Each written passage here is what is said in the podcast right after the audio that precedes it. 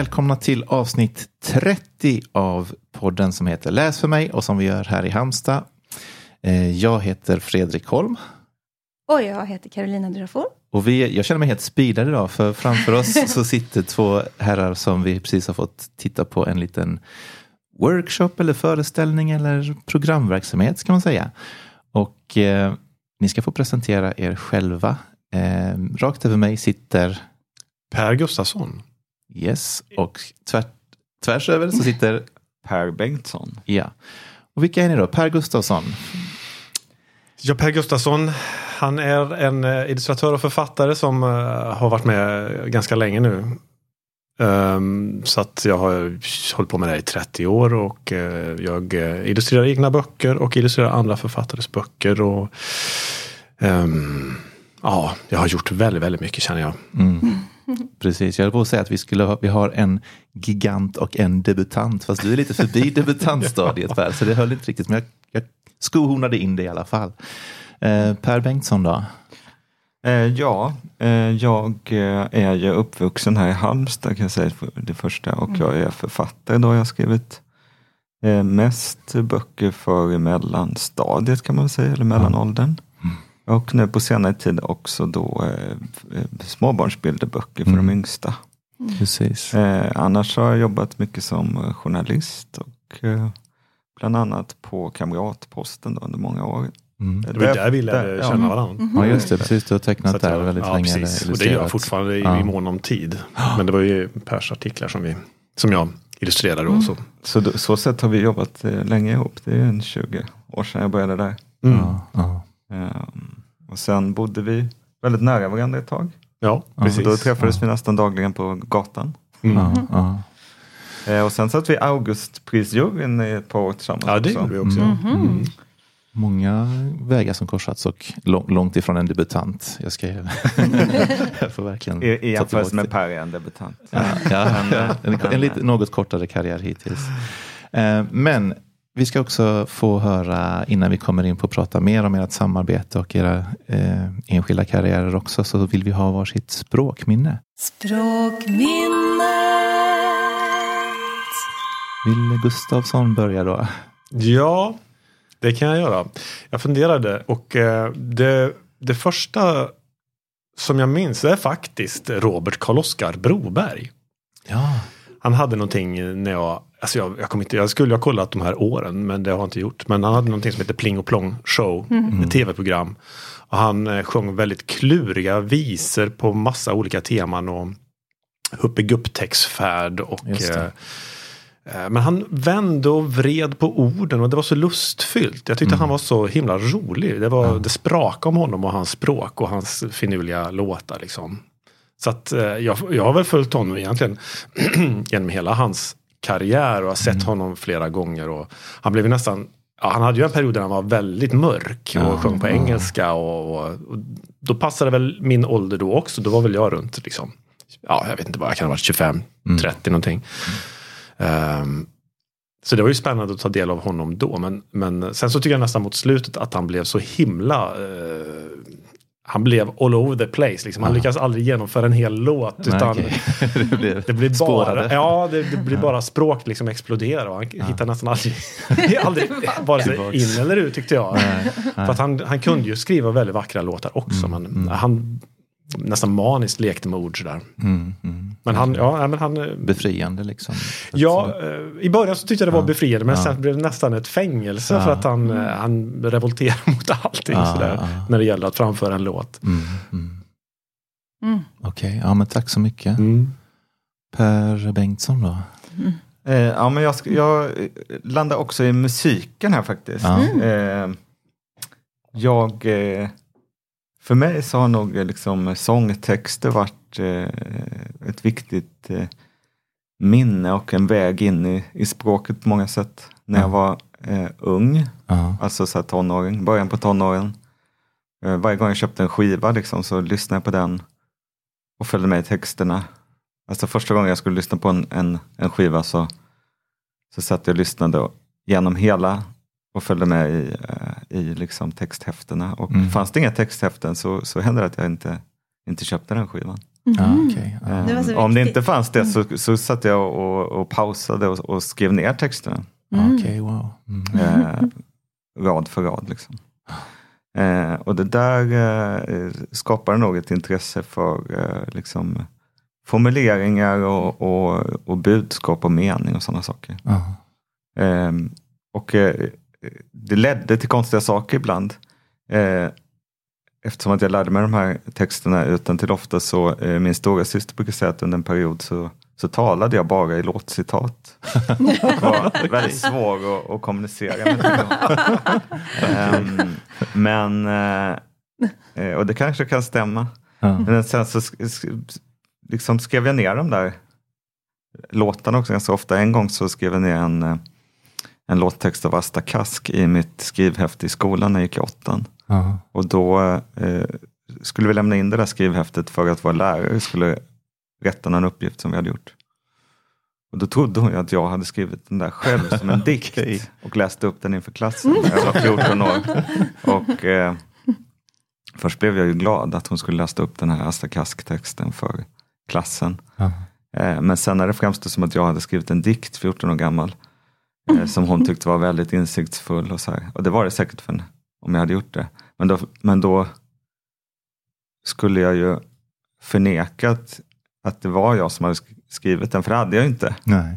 Men då trodde de inte på det, eller hon trodde inte på det, utan hon tog det som att jag eh, förnekade att jag skrev Okej. dikter och då blev det fel på det. Så det var liksom pinsamt i många led. Eh, Meta. för att jag ville ju inte heller då framstå som att jag satt och skrev dikter hemma. Nej. Och dessutom fjäskade för läraren genom att, att skriva dem längst bak i boken. Hemska som ett hemligt meddelande. Det var inte okej på Engelbrektsskolan 1989. Du, du framförde texten igår när vi käkade middag på ett väldigt eh, dramatiskt sätt. Eller du, du härmade din lärares sätt att framföra Asta Kask-texten på. Ja. Åh, ja, det Kan vi- kan blir vi man nyfiken på. Eh, ja men det lät ungefär så här. Alltså det är ju en eh, väldigt eh, snabb låt med arg sång egentligen. Vilken Men hon- låt är det? eh, det är Fri, tror jag att den heter. Ja. Eh, eh, och den, då läste hon den så här. Jag ser mig runt i den värld vi lever i, där alla har sitt eget mål och dit de alla vill nå. Den ene vill bli det och den andra vill göra så. Men lyckas, det gör bara några få. Men vad som väntas av mig, det skiter jag i. Jag lägger mig inte i, för jag vill vara fri. Bara vara fri. Det lät lite töntigt. Alltså, det har jag aldrig hört Ast- Asta leverera sina faktiskt. roligt att man dödar en text liksom. Ja, fantastiskt. Ja. Så det var, eh, men det kunde ju låta lite djupt ju. Mm, Om man hade gjort skrivit det själv. absolut. Men det hade jag inte gjort då. Men det trodde alla. Ja, vilket roligt minne. Ja. Eh, Jag tänkte faktiskt, jag har några sådana här checkpunkter jag skulle vilja prata lite mer om. Jag tänker att jag hakar i innan vi kommer in på det vi precis har upplevt. Så prata lite grann musik när vi ändå är där och rör oss, tänker jag. För jag har ju läst lite om att du också du har gillat punk och sånt. Är du också musikintresserad? eh? ja, det vet ju jag. Ja. Du skriver musik. Ja, precis. Ja, Ja. absolut. Men vilken, eh, om vi tänker på lite punk, om vi börjar med dig Bengtsson och igen. Det, vilka punkband var stora förutom Asta? Vilka har du haft som dina husgudar vad gäller punkmässigt? Ja, men det här var ju på liksom eh, 90-talet. då, Ja. Så det var ju väldigt mycket svenskspråkiga band som var Jajamän. stora då. Det var DLK, ju eh, Karta kanske? DLK, Karta 77, Ja. eh, Strebers Ja, och den typen. jajamän. Eh, och eh, vi har ju varit på det. Vi, Mm. vi, vi har ju ett gemensamt intresse för Strindbergs. Ja, ja, ja. Som ja. eh, Johan var lite tidigare men som Per faktiskt har spelat förband åt en gång. Va? Wow. Nej, det tror jag Nej, tyvärr okej. inte. Men ni höll på samtidigt med Bussarklubben i alla fall. Ja, I precis. samma Ja. Ja. stil.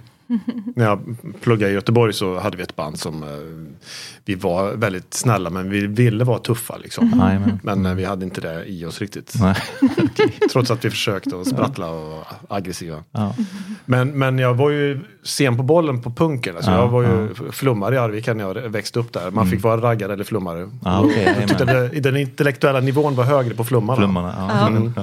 Ja. Mm. Då diskuteras det mera liksom filosofiska ting och, och, Mm. och lyssnades på musik som var lite stillsamt och sådär inåtvänt. Mm. Men det där tog slut när jag såg en eh, konsert med Strindbergs. Då fattade jag liksom energin och den här Mm. sköna utåtriktade kraften som, finns, som fanns i punken. ja. Jag vet inte om, om Strindbergs riktigt var punk, men de, de De Ja, var är ju väl den jävligt hårt i alla på, fall. liksom. Liksom. Ja, Ja, precis. Känslan. Kom väl från ja. sådana band i alla fall. Ja. Ja, Men det var ju lite mjukare kanske då på 80-talet när de kom. Mm. Jag har ju en, en, en punktröja på mig här va, det. Belly. Mm. De Det är är från faktiskt en ny bekantskap för mig. De är från Halmstad. Ja, Ja, mycket ja. bra. kul. Deras eh, släktingar var och lyssnade på oss idag. Okej, gött. Ja, nej, jag ska inte ta över med all punk. Jag hade nog kunnat prata punk hela avsnittet. Ja, det vet jag, men, men, Jag eh, vet. men eh, vi, hoppar, vi sätter den där. Men sen har ju, innan vi lämnar musiken, så har ju också prinsessan haft ett rockband också. Mm. Mm. Precis. En av dina Ja, men musiken har ju karaktärer. alltid Ja. varit viktig för mig. Ja. Och eh, har jag har hela tiden tänkt att göra musik till någon av böckerna. Och, sådär. Mm. och sen eh, min systerson är väldigt, väldigt duktig på, på musik och spelar massa instrument och sådär. Så att eh, han och jag gjorde den där Prinsessans rockband. Jajamän. Ja, Så vi hade ju ett, eh, olika konstellationer. Vi var ett stort band eh, vid några tillfällen. Och så var vi, jag och Johan och eh, Klara, heter hon, som, som åkte runt och sjöng. Men det, det blev så konstigt för att de, de såg att jag var ledaren i bandet och det var ju det jag inte ville vara. Jag ville att prinsessan skulle vara Ja, ledaren i just det. bandet. Men Mm. om det hände någonting så, så vändes alla mot mig och förväntade sig att jag skulle säga något. Så Ja, jag kände mer och mer att jag ska nog dra mig ur det här. ja det. Och låta Johan och Klara sköta det där så blir Mm. det mera prinsessfeeling och inte någon skäggig gubbe som står och tar över som de alltid gör. Nej, just det. De skäggiga gubbarna. Exakt, vita medelålders män. Ja, precis. Ja. Eh, Men nu ska vi lämna musiken tänker jag en stund. Vi kommer säkert tillbaka till prinsessan. Men huvudkaraktären som har varit för dagen idag är ju Knotan. Eh, som är eh, du Bengtsson som skriver och Gustafsson som illustrerar. Eh, och hur uppstod Knotan Bengtsson då vänder jag mig till. Jag kommer köra efternamn här. Det känns som det lättaste när jag har två Per. Jag hoppas att ni känner er, ja, jag hoppas att ni känner er okej med det. Det är mitt sätt att, för lyssnarna att hänga med också eftersom det är så icke-visuellt. Som Ja, vilken Per jag, Jag tycker vänder det mig var ett till. jättebra grepp. Ja, men eh, knotan uppstod. Eh, eh, jag har själv tre stycken barn. Mm. Killar allihop. Som eh, eh, när de var små så de, har- de har liksom gått igenom, säkert som alla andra barn, men väldigt tydliga perioder av att liksom de upptäcker en grej och så gör de det hela tiden. Till exempel Mm. kasta och sen så lär de sig klättra, då klättrar de på allt. Mm. Eh, sen så upptäcker de knappar, så knappar de på allt. Mm. Eh, och eh, jag vet inte hur det kom sig, men jag kom, kom på att man kunde göra en bok om varje sån aktivitet på något sätt. Och eh, eh, liksom ett ursprung var att vi läste när de var små så hade min fru sparat eh, så här, fotograferade bilderböcker från när hon var liten Mm. Med eh, alltså väldigt enkla fotografier av en spade till exempel. Och så stod det en spade. Mm. Och sen på nästa sida var det en hink och så stod det hink. Mm. Och ibland var det barn på de där bilderna. Eh, och sen kanske det kom en klätterställning och en sandlåda. Så, och så ibland så dök det upp barn i bakgrunden där. Eh, och då brukade liksom mina barn så fråga, vem är det där? Och vem ser spaden? Och vad ska de göra med spaden? Och så. Eh, och, fantisera, och då fick man ju liksom haka på det där och fantisera ihop det där. Vad det var som hände. Och så upptäckte jag att sådana där böcker där, det, där, det är liksom, där man ska lära sig ord och utveckla språket. Eh, jag tyckte det var synd att de i de där böckerna där det ändå fanns karaktärer med. Eh, fotare då, eh, inte fanns en story. Mm. Eh, så då började jag liksom fila på om man kunde göra den typen av väldigt enkla böcker med egentligen bara en, ett föremål eller sådär. Eh, fast med en story då. Eh, och då och, och- sen eh, så tänkte jag att det skulle, att- från början hade böckerna liksom lite tema så här att det skulle vara för i de här eh, bilderböckerna som vi läste så var det också så att man skulle lära sig vad som var under och över och bredvid och på. Och så, här. så tänkte jag att man kan, ja, jag förde ihop det där så att det blev liksom i till exempel då Knotan Kasta som var en av de första som jag började fila på så var det liksom då att det var en, en boll som var ett föremål som sen då placerades på olika ställen i lägenheten i olika rum till exempel och bakom olika saker eller framför olika saker och över. Ehm, det var liksom tanken att, att man skulle eh, öva på en kategori ord och en kategori prepositioner egentligen. Eh, men sen eh, eh, tog det liksom, eh, tog storyn över mer och mer. Mm. Eh, så att eh, i, i knotan knappar kan man väl säga att där börjar, för det var en sån där, där, där knoten då skulle knappa på olika saker och så skulle man sätta ord på vad det var för någonting. Telefon, eh, tvättmaskin. Och så befann de sig i olika rum då också, de här sakerna. Eh, Men när knotan slä- tryckte på lampknappen och släckte ljuset så började det liksom hända dramatiska saker. Det blev mörkt. Och, Mm. eh, till slut så när knotan knappar på alla knapparna i hissen så stannar den. Och så. Så blir de instängda där. Mm. Men knotan har ju bara tryckt på nödstoppknappen så att det är bara att trycka på en annan så börjar, börjar hissen åka igen. Men i alla fall, så det, det bygger på ganska mycket vardagliga situationer som, eh, som jag har upplevt ska vi säga. Ja. Eh, hemma vid. Eh, och eh, när jag hade skrivit de här, eh, alltså eh, hur Per kom in i det här. Mm. Eh, min, min bild är att eh, vi, vi bodde ganska nära varandra och träffades väldigt ofta. Mm. Och när, vid den här tiden så hade jag inte skrivit någon bok på några år. Mm. Och började tänka så här att jag inte kanske inte skulle göra det heller. Men varje gång jag träffar Per så får jag så här, skriver du något då? Mhm. Och en dag så tänkte jag säga, ja det har jag faktiskt gjort. Jag har skrivit ett bilderboksmanus och då sa Per, ja vad kul, det håller jag på med. Jag kan läsa dem om du vill. Eh, Och komma med lite feedback. Ja, perfekt tänkte jag. Så jag skickade dem till honom. Det var tre stycken tror jag. Eh, och eh, så fick jag inte svaret så här. Eh, eh, jag tycker du ska ändra det här ordet eller jag tycker det här ska hända. Utan jag fick eh, svaret, vad ska det vara för format? Och då skrev jag, ja, jag tänkte mig så här lite fyrkantigt som eh, Stina Wirséns, de här eh, små brokiga eh, böckerna. Liksom. Eh, ja, just det. f- fyrkantigt, lite så. Eh, och sen började, började det komma lite skisser och så. Mm. Okej. Ehm, och eh, på den vägen är det väl? Ja, Alltså, ja, men det var väl en, eh, så som jag uppfattade verkligheten också. alltså jag frågade alltid vad du, om, du, om du var, höll på med någonting och så höll, höll du på med det där. Och så läste jag dem och jag gillade dem just för att det fanns historier i dem. Och att det var en just det. pappa som, som inte var så gullig. Han var ju trött och nerkörd och han var irriterad på knotan.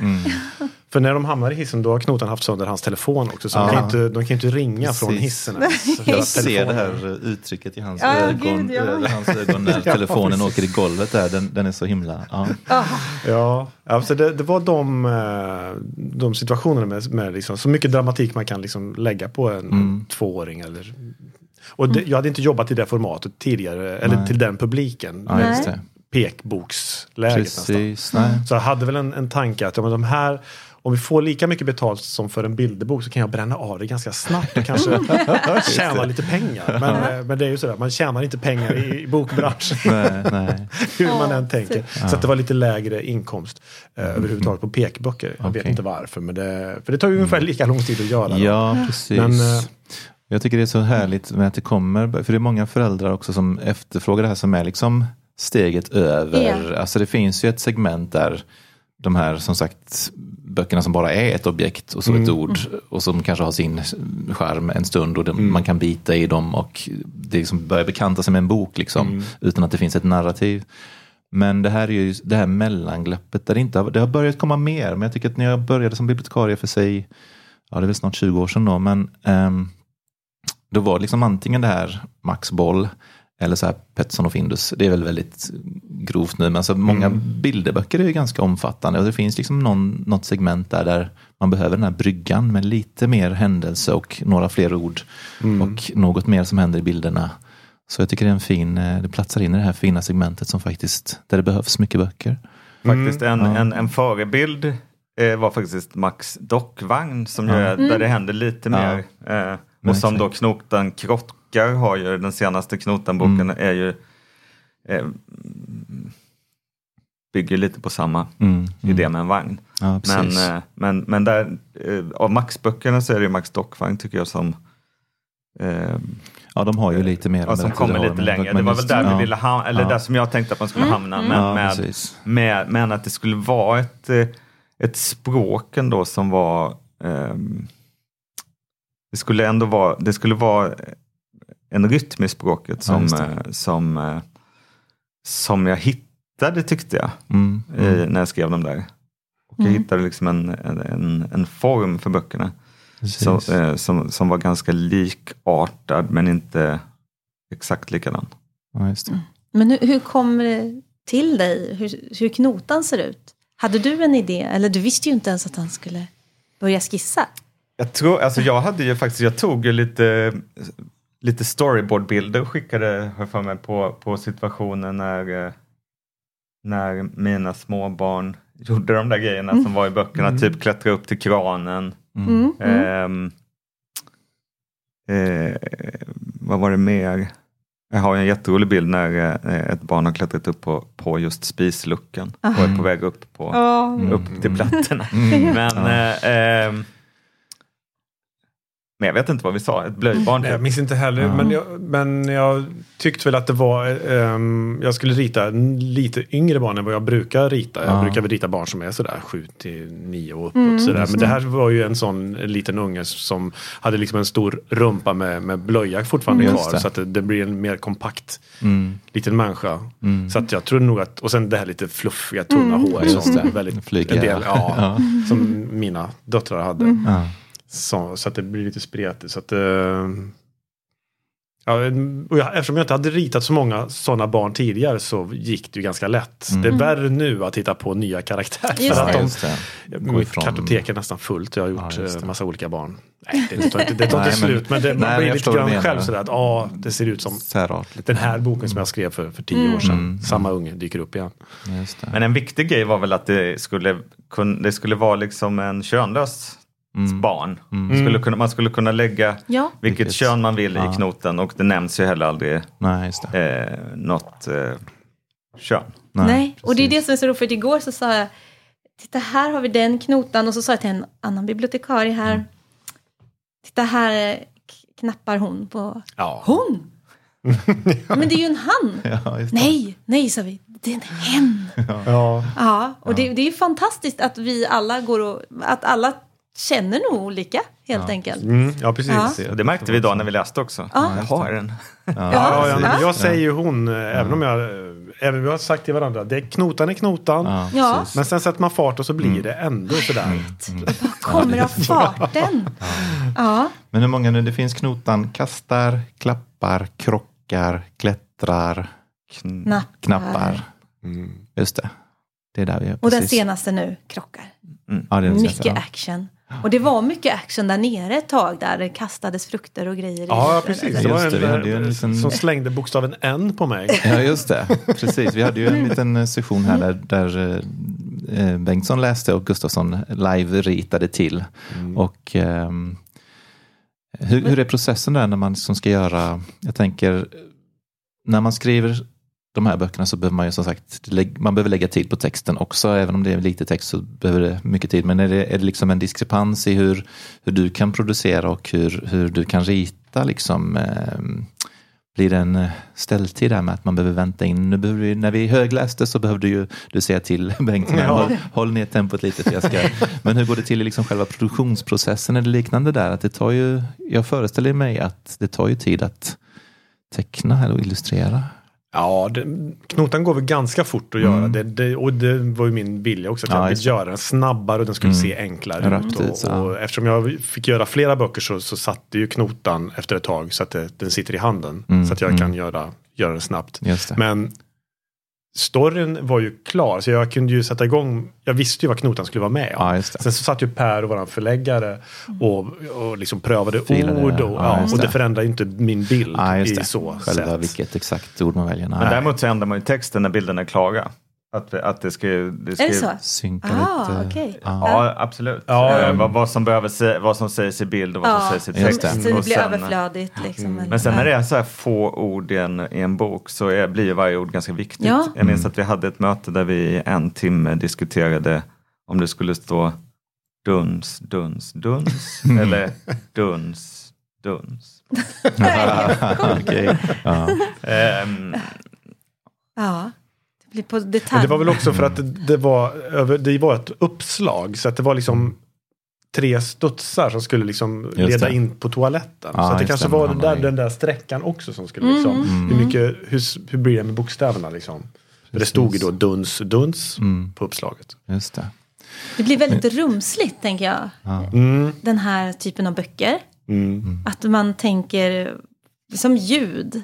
Jag tycker de låter, Knotanböckerna låter mycket. Och det, den här filmen, trailern ni gjorde, då fick man ju det svart på vitt. Ja, det låter mycket om den boken. Mm. Ja men det var väl en tanke också eh, som jag tror vi gled in på. Speciellt nu i krockar så, så skrev jag dit ganska mm, direkt de ljuden som skulle låta när, när det krockade. Liksom. Utan att du hade sagt att det skulle vad, vilka krockljud som skulle Ja, finnas okej. med. Så att, eh, det, det stämmer nog att det, det finns sådana i, i andra böcker också. Att det, det låter mycket. Och om de där dunsljuden finns med i texten och bidrar till rytmen Mm. Just det. så blir det ju liksom att man får jobba om texten ganska mycket ibland. Då. Mm, mm. Just det. Om de ska ligga i, eh, i bilden istället. Då. Och sen så vill man ju ha det här bilderboks Alltså bilderbokens estetik bygger ju på att eh, liksom ett samspel mellan text och bilder som eh, det ska inte säga exakt samma sak. Nej, just det. Den ska Utan man vill ju ha en, en liksom dynamik. varandra. Mm. Just det. Och jag tänkte på ehm, just det här med, du säger du har ju ditt väldigt stort kartotek. Du har ju skrivit egna böcker och illustrerat dem. Du har illustrerat för mängder av andra författare, bilderböcker och kapitelböcker. Och, Eh, men jag tycker ändå jag läste den här fruktansvärda berättelsen om Lilla hon häromdagen av Lena Ollmark. Och jag tycker att vad man än liksom och du har varit inblandad, så ser man ju liksom verkligen din att ditt signum liksom, eh, på, på ett bra sätt. Att man ser att det här är Per Gustafsson. Sen finns det ju variationer och absolut. Eh, men när, när kände du att du hittade din stil? När hittade du det här så här? Alltså, det är ju många som frågar hur, hur Ja. skaffar man sig en egen stil? Och det, det, den upptäcker man ju inte utan Nej. den sitter, ens motorik har man fått från början. Ja. Och det är som att eh, man utvecklar den bara och rätt som det är så börjar det bli någonting. Vi, är- Jag vet inte var det kommer ifrån men vi Nej. alla hur vi än, om vi försöker rita samma saker så blir det olika för att vi Just det. gör de små rörelserna skiljer sig åt. Däremot så kan man ju se att man kommer från en speciell generation. Liksom. Eh, att de jobbar på likartat sätt men deras uttryck är ju alltid personligt. Ja. Och det, det är ingenting som kommer över en dag. Utan jag tror att den framträder när man har klarat av de här 10 000 timmarna Ja, vid ritbordet. Så, så spelar man ett instrument på sitt sätt eller man eh, dribblar på sitt sätt eller man tecknar på sitt sätt. Och det, det är väl att vi, vi ser olika ut och vi uttrycker oss olika och de små skillnaderna gör att folk ser att det är min stil. Mm, mm. Och sen så tycker jag att jag ibland kan göra kliv och känna att wow, det här är helt nytt. Nu kommer ingen att känna igen mig. Alla bara, åh, det är en Per Gustafsson. Ja, okej, ja. Det är kanske mer andra som ser den själv också. Ja, man tycker att man tar jättelika kliv och byter eh, tjocklek på stift och sånt där. Wow, det är en helt ny upplevelse. Ja. Men, ja, precis. Och sen, sen slogs jag av en annan sak nu när jag har läst så mycket, eh, lite extra med ett annat öga. Det är väldigt mycket djur i dina böcker. Djur och fåglar har jag märkt på, på många, många uppslag. Um, I prinsessan, ja jag tyckte det faktiskt. Men det är, jag nu, det är bra att fylla ut med Ja, ja, precis, ja. Här har man en, en tom yta, vi slänger in eh, ett djur ja, där. precis. Och vet du vad jag tror vi ska slänga in nu? Men snart får jag Okej. bara en till Bengtsson här. Ja, som jag absolut. har liksom Som ligger klurat på. Ska, Vad är din ja. drivkraft? När det gäller knotan, När det gäller att skriva. att skriva. Överhuvudtaget. Ehm, oj, vilken svår fråga. Jag bara en liten fråga. så- Ja, en, liten, en, liten, en liten kort instickare här. En liten instick. Eh, nej men drivkraften är väl att skriva eh, liksom ehm, a- anpassat till eh, vem som ska läsa olika saker. Ehm, och, och att liksom eh, mm, alltså, nu har jag mest skrivit tidigare för liksom ehm, äldre barn som kan läsa själva. Mm. Eh, och, eh, men det är i och för sig inte så stor skillnad. Alltså jag skriver ofta andra texter för vuxna och så här, men ehm, men ehm, drivkraften med knotan har varit att hitta en, eh, en, en rytm och en eh, ska man säga, väldigt, väldigt korta meningar, oftast två ord bara. Mm. Där ehm, så, så, så, så att det känns som att det ändå är en stil liksom och en, eh, en, ehm, ett eget uttryck. Mm. Fast att det är så litet. Det är väl en, en drivkraft. Var det svar på frågan? Ja, ja, absolut. Det var ingen lätt fråga. Nej. Men jag inser att du bejakar ju väldigt mycket barnet. För att det var en liten kille som var där igår. Eller igår, idag. Idag. Gud, det känns som det var evigheter sedan. Ah, jo, i, när, som var och lyssnade. Och de hade läst mycket Knotan. Och jag frågade honom, vad gör Knotan? Knotan kastar. Knotan sparkar. Och han rörde kroppen med den. Så att det är som att du verkligen, du bejakar ju barnet. Upplever jag det som i Knotan. Att den får vara allt det där yviga som oftast när pappan ser lite trött ut över det här yviga. Men det var som en glädje i kroppen i det här barnet. Jo men det, alltså budskapet i Knotan är väl att, eh, eller vad man ska säga, det, det, nej, eh, det finns ju en konflikt i alla böckerna där Knotan vill upptäcka världen på sitt sätt och pappan tycker det är lite jobbigt när Knotan kastar sand i ögonen på andra barn i sandlådan eller smetar eh, kastar gröt på väggarna och sådana där saker. Men eh, det det är när pappan på något sätt eh, eh, möter det behovet som de eh, också kan, eh, kan mötas Ja. som människor på något sätt. Eh, så det är ju en, eh, ja vad ska man säga, en, en, eh, ett sätt, det är klart man bejakar ju barnets eh, vilja att göra de här grejerna eller barnets liksom, behov av att göra det kanske. Ja. Eh, och det är, ju, det, det är ju meningslöst att försöka få ett barn som just har lärt sig klätt- klättra att sluta klättra. Utan man får istället hjälpa barnet att klättra på ett sätt så att det inte skadar sig. Liksom, eller så. Men att, att, eh, och att kanske också eh, lite släppa kontrollen kanske. Att eh, man, man ramlar och man eh, eh, välter saker och man trycker på knappar när det, inte, när det händer grejer. Men det är inte så farligt. Man får liksom torka upp lite bara. Ja, precis. Ehm, det är många som, eller många jag ska inte säga, men vissa som, som läser de här böckerna och skriver eh, recensioner och så av dem sk- har ju beskrivit de här som att de är bra att ha och när man ska liksom barnsäkra ett hem. Att läsa de här som en, som en inspiration där liksom hur man ska, kan tänka då. Ehm, men jag har ju gjort många av de här grejerna som, som i klättret till exempel när pappan tömmer hemmet på saker man kan klättra på eller tejpa igen luckan Ja. på, på, på barnspisen. Det har jag ju gjort. Jag vet, jag med. Eh, men sen kommer de ju på andra sätt att klättra upp på den där spisen för de vill- vill ju upp där. Och plötsligt hittar man ju sitt barn stå i fönsterkarmen liksom och titta ut. Eh, när man tittar bort. Så det är ju liksom, ehm, ja det är något som eh, alla kommer uppleva. Precis. och som, som man får liksom leva med. En tydlig drivkraft i knotan kan man ju säga där. Ja, nu får Nu du. skulle jag vilja peta in lite fika och lite högläsning. Okej, jag lyfter lite lätt så här. För det är så här att böckerna som ligger här under mm, ligger med fikat över sig. Så jag måste Japp. göra det lite snyggt. Superradio, superradiovänligt. Du! Ni kommer inte få se fikat än. För jag behöver er hjälp. Mm? Ni behöver läsa lite för att förstå vad fikat kommer innehålla. Om vi börjar med, om vi börjar med dig, Gustafsson. Ja, Jag börjar bara rakt upp ner här. aha. Jag läser då alltså ur Så gör prinsessor. När prinsessor vaknar äter de alltid frukost i sängen. Smultron, jordgubbar, kakor och en stor bit prinsesstårta. För så gör prinsessor.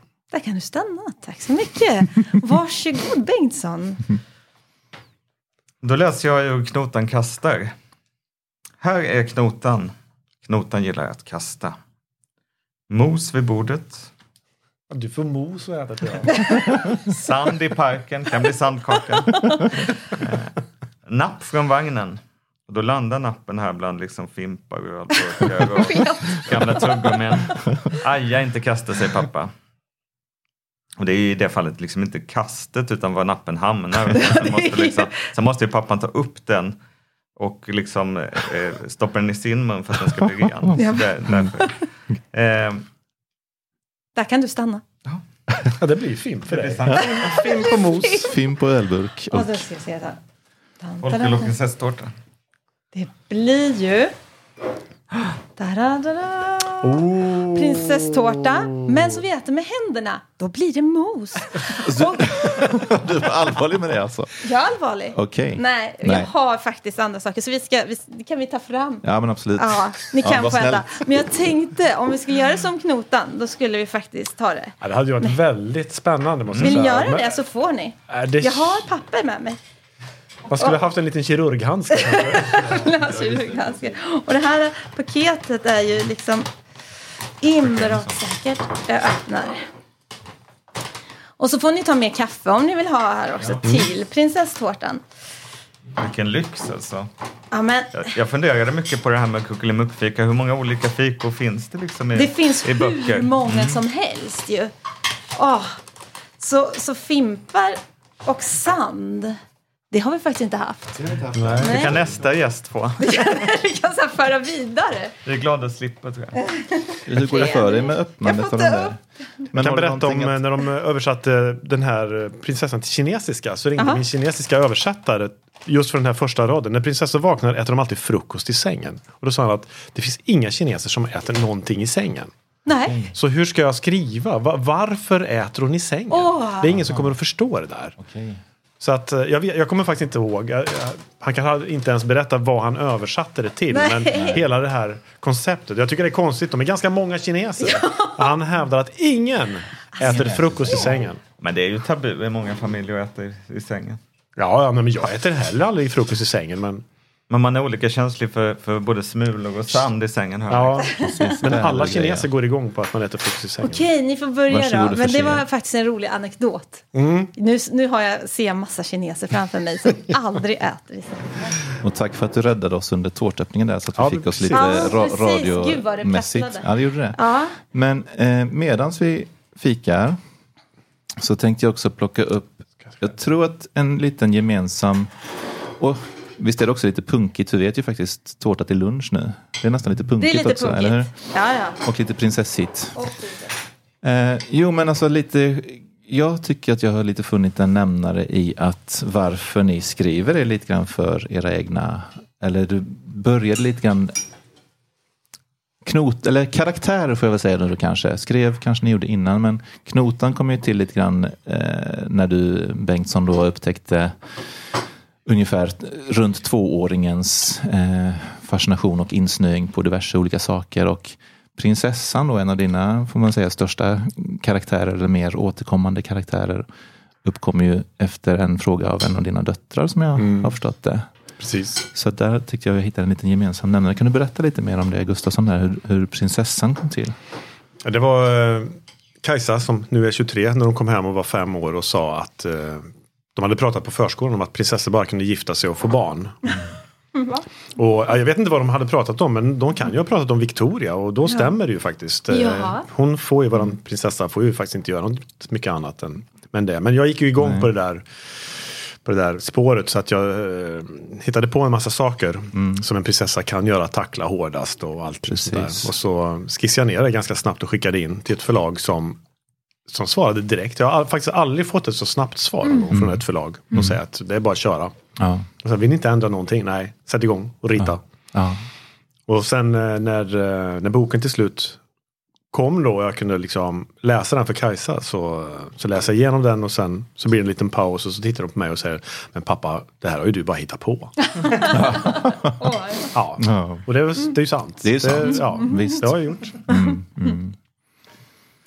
Men, Men, men sen, ja, men sen eh, följde ut. Eh, det är ju sådär, jag tror inte att den här boken var liksom speciellt unik, just eh, speciellt bra eller någonting extra. Så, Men jag råkade befinna mig i en tid där det behövdes just det här. Så jag tror, jag tror att när man får in en sån här rökare i krysset som prinsessan är så står man med en produkt på rätt plats i rätt tid. Alla kuggar går i varandra så att det var precis vad folk vill läsa. Liksom. Så att, eh, en prinsessa som är sötare än Pippi Långstrump och liksom snyggare kläder. Och just i den här första boken, Så jag prinsessor, så finns det ett uppslag där de kliver in i hennes gigantiska garderob. Just Och alla berättar ju, ja, så gott som, som alla som pratar med mig om det där säger att där fastnar man ju alltid med sina barn. Jag kan förstå, jag fastnar också. Ja, ja det är ju den. Ja, men precis. Nej, men den kommer verkligen rätt i tiden med att utmana liksom, genusnormerna och, och Mm. allting. Liksom. Um, vad var det mer jag ville ta upp? Jag har Eh. Ja, jo, men jag har... Jag vet ja, men det. kör, kör du någon mer så innan Ja. jag samlar mig. Ja, Men du kan äta lite. Jag tar Så. en tugga. Vill du ha mer tårta, Bengtsson? Eh, tack, det är bra. Jag Det slukade den snabbt. Ja, du var jätte... Tog du med handen? men jag- Hela? Ja. Ja, du gjorde det. En tugga bara. Det blev Fast, li, fast lite kastade Det är, han här i min, det är väggen. min starkaste eh, egenskap att äta fort. Är det så? Det är den starkaste egenskap, ja det är bra.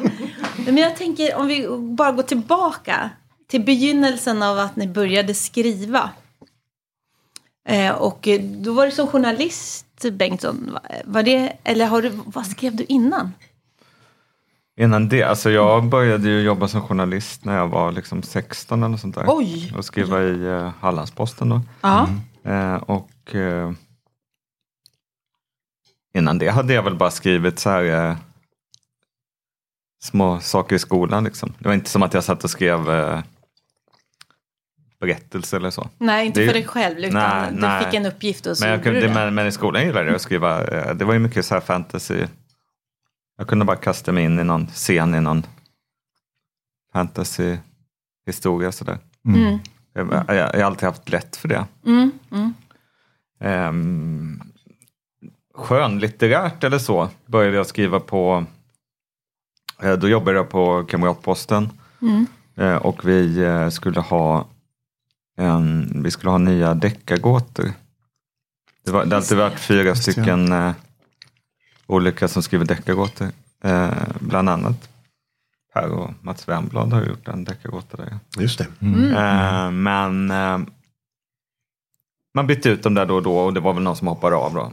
Eh, och så bad jag, eh, jag tyckte att, de, eh, att det blev, jag hade en idé om att man skulle kunna göra deckargåtor som med lite nya sorts eh, mysterier om man hade det i en fantasymiljö. För det, var- det var liksom ja. inga, inga av de andra som var det. Då kunde man ha liksom man kunde ha olika sorts varelser, typ troll och, och sådana saker. Man kunde ha liksom eh, riddare eller eh, kanske till och med magi. Mm. Eh, och då ja, tog jag fram ett sånt koncept med en karaktär som heter Alva då, som är en flicka som, eh, som löser mysterier i här lite fantasymiljö. Då. Eh, och ehm, eh, ja, så började vi köra på det. Mm.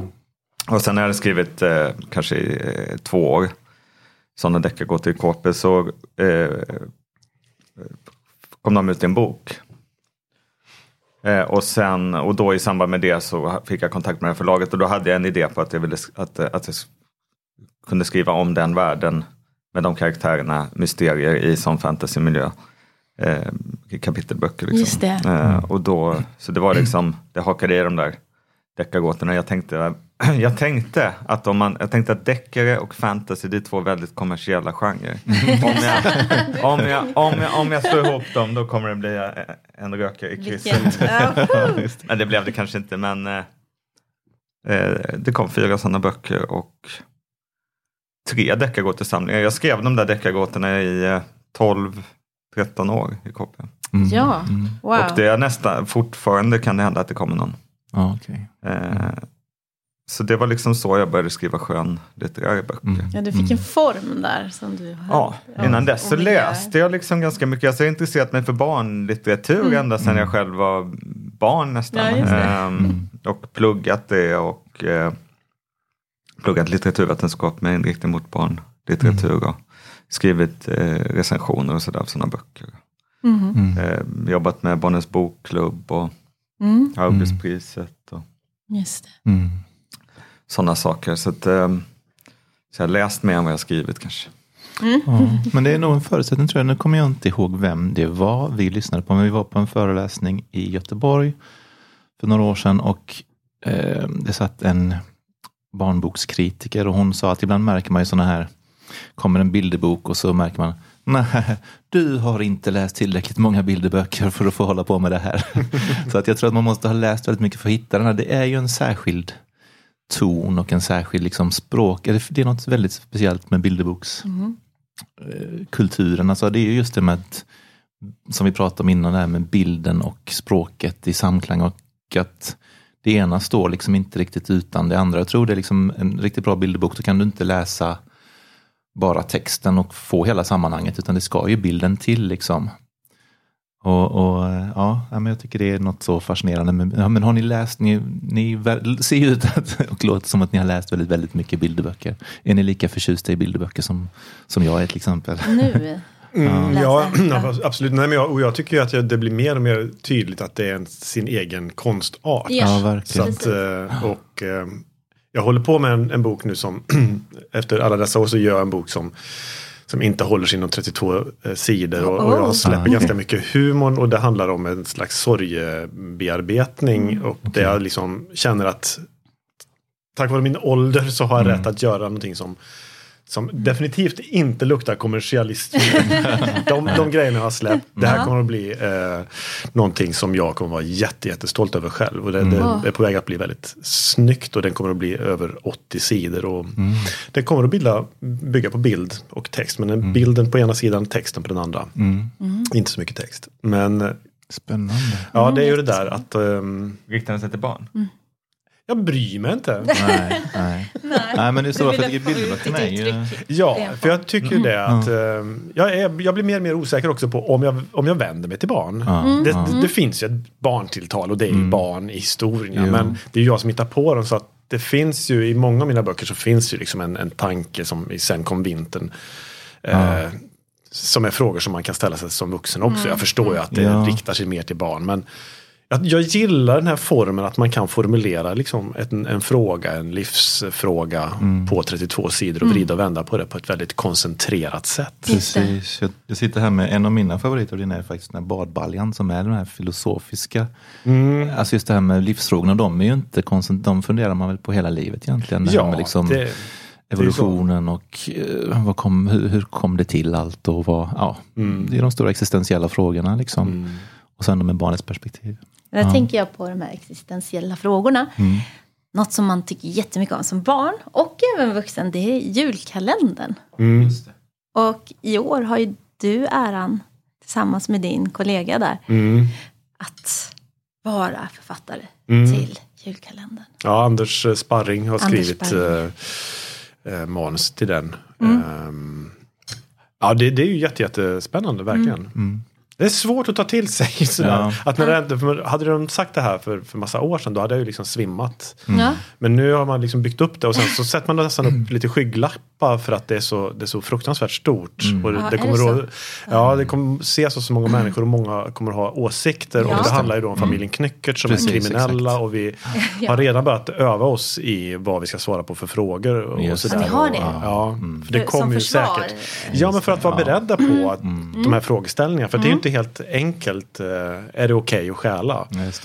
Men, men det är ju också sådär att om man tar ett kliv under ytan så handlar det om var man hör hemma. För ja. mm. Kort sagt så är det ju en familj där Ture, sonen i familjen, vill bli polis. Och resten av familjen är tjuvar. Mm. Så att samhället ser ju Ture som en, en tjuv eftersom han har randig tröja och mm. bovmask. Och hans familj ser honom som svikare. Mm. Och däremellan slits ju han då.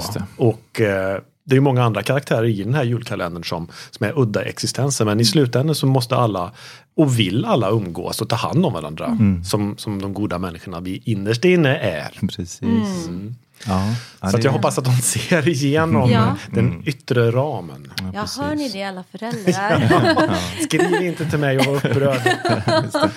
Se lite, ha lite perspektiv. Mm. Precis. Och jag som eh, tidspolis Ja. i det här programmet eh, tänker att vi kommer behöva gå in på den här programpunkten. Där ni ska få nominera varsin, för vi ser ju er som språk... Tack. Språksuperhjältar. Så här får ni våra badges som Ett visar att ni är det. Mm, tackar.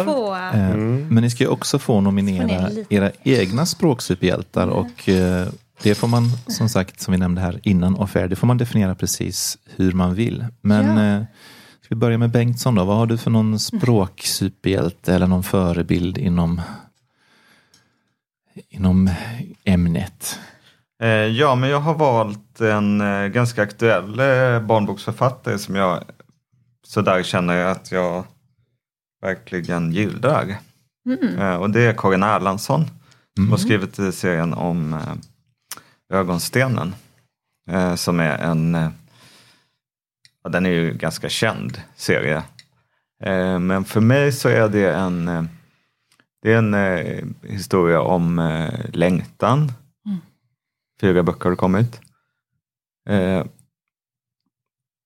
men det är också en sådär klassisk fantasyhistoria om gott och ont och så. Mm. Men för mig är den verkligen eh, 50% språket, 50% historia när jag läser den. Mm. Jag tycker hon har ett, eh, ett, ett fantastiskt eh, ton, en fantastisk tonträff och en liksom stämningsskapande, ett stämningsskapande språk som är lite kargt och direkt Mm. men också liksom poetiskt som gör den, de där böckerna speciella. Ja.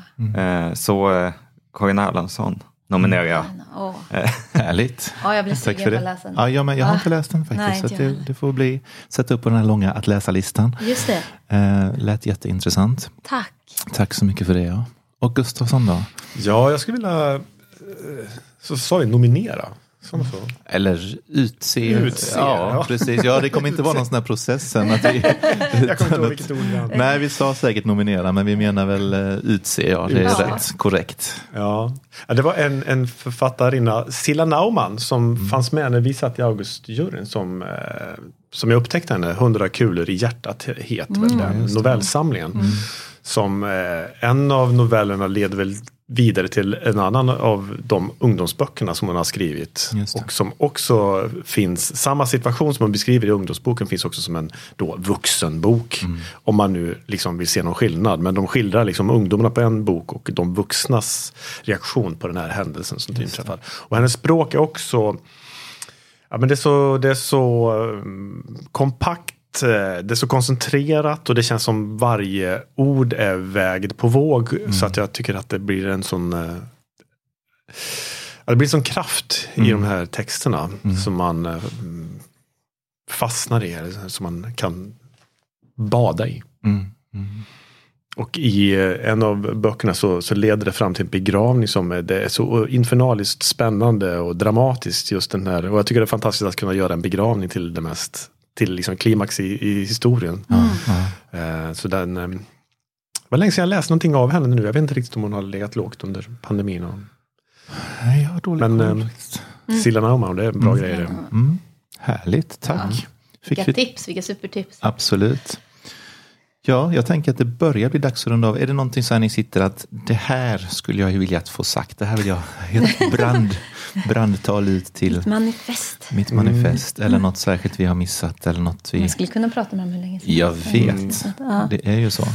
Det säger vi ofta, men så Det är är ju det. Är, så. det är ju så. Man skulle vilja prata. Ni språksuperhjältar är ju så intressanta. Ja, Men det är, väl, det är väl i så fall att Per Gustafsson är en allkonstnär. Va? Han kan ju skriva, rita, sjunga och spela. Han har gjort mycket musik på senare tid. Ja. Mm. Ja, jag har ju hört den. just det. Absolut. Gillar den. Mm, det var kul. Ja, Nej, men det, när man har ritat hela sitt liv så känns det skönt att ge sig ut på nya uh, upptäcktsfärder Ja. känner Ja. jag. För att eh, jag är ju inte musiker i början så att Nej. mina upptäckter där ger mig ju samma kickar som när det börjar bli bra när man ritade och målade Just det, förr. Mm. Och eh, sen så, så har jag ingen jag behöver inte oroa mig för att bli popstjärna för det kommer jag inte att bli. Utan jag kan bara göra det för att jag tycker det är så jäkla kul själv. Jag har ingen att bevisa någonting för. Nej. Och det är också väldigt avspänt eh, att kunna göra det. Eh, för jag, jag har ju jagat saker i min ungdom och i mitt, mina unga år att man ska liksom nå hit och man ska göra det där och man ska få bli nominerad till Augustpriset. Och så, ja men nu har jag blivit det, nu kan jag slappna av. Nej. Nu kan jag bara liksom göra grejer, jag skiter i vilket. Liksom. Ja. Vad skönt. Det, det, det är gött. Du är inte Sveriges hungrigaste musikartist. Jo men jag är hungrig fast jag, Ja, är, men inte, jag är inte ja, hungrig på att bevisa hung- något. Nej, men, exakt, jag vill upptäcka hungrig mer. På, upp, ja. Ja, vi hade ju, jag lyssnade ju faktiskt, för jag var inte med när ni pratade med Daniel Bojasoglu på Bokmässan, men han sa ju det också att just det här med du säger om att bredda sig, han sa att ja, man kan ju se någon dödsruna på någon som har fotat hörn i 40 år. Och jag tycker, ja, det kanske man behöver göra då, men vad tråkigt att bara göra en sak liksom. Ja. Så nu, nu ja, breddar man sig. Härligt. Eh, ja, Är klockan? nej, jag tror hon är dags att Oj, ja, just det. Vi ska se om vi har några barn här nere som Precis, väntar kanske på att få höra fler lite om barn som vill höra. Men vi säger ju tack för så att hemskt. ni kom. Vilken ära. Ja. Eh, Jättekul att få höra er. Tack för att vi fick komma och äta god tårta. ja. Tacka prinsessan för det. Ja, precis. Och, och tacka knotan för, höll jag på att säga, för att vi fick ta, inte ta sand och fimpa den här gången. Nej, just det. Precis.